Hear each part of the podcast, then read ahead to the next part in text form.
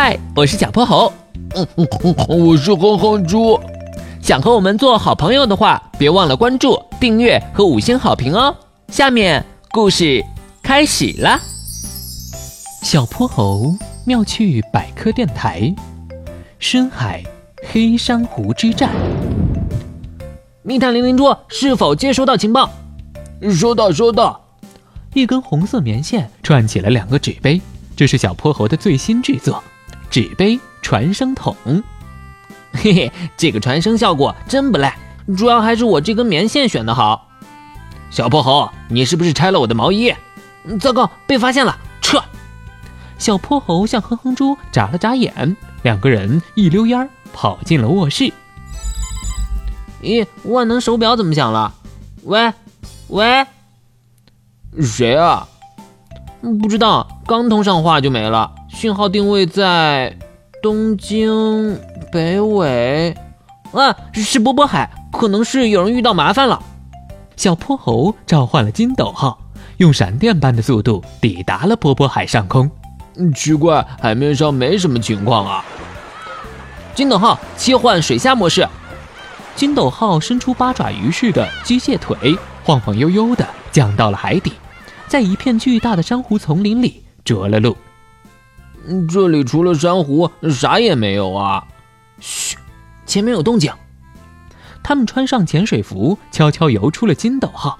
前方是一层巨大的黑色珊瑚，珊瑚正中央的底部有一个黝黑的洞口，就像城堡大门似的。请归还我们海星族的精灵宝石，要不然就别怪我不客气了。一个个头不大的橙色海星紧紧地握着一柄闪光的叉子，它的对面则是一条龇牙咧嘴、凶猛异常的虎鱼。凭自己本事拿来的东西，哪有还回去的道理？虎鱼朝着海星冲了过去，巨大冲击力一下子把海星缠倒在地。它咬着牙站了起来，举起叉子向虎鱼刺去。没想到虎鱼一个转身，张开了满是尖牙的大嘴，不好，它要被虎鱼咬了！大丑鱼，看这里！小泼猴按下了强力照明装置，把强光对准了虎鱼。虎鱼被灯光晃得头昏眼花，跌跌撞撞地钻进了黑珊瑚洞里。你们是？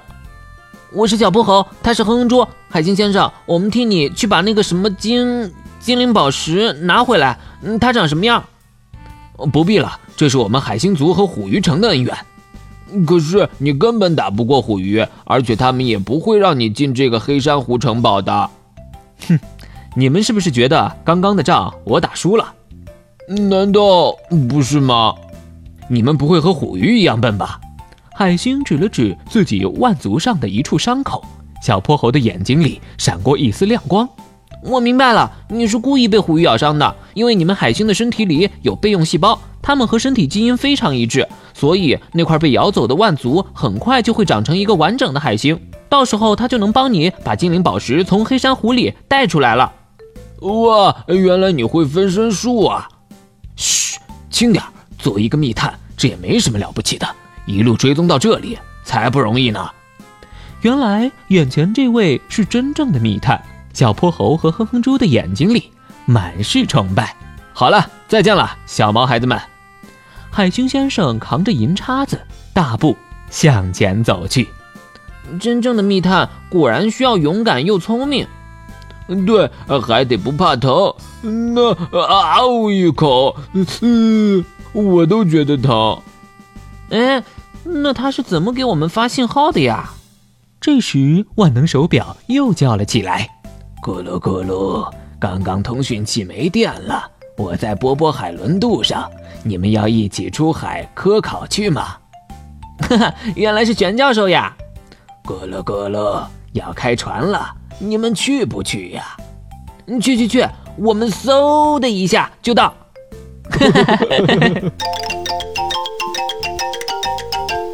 今天的故事讲完啦，记得关注、订阅、五星好评哦！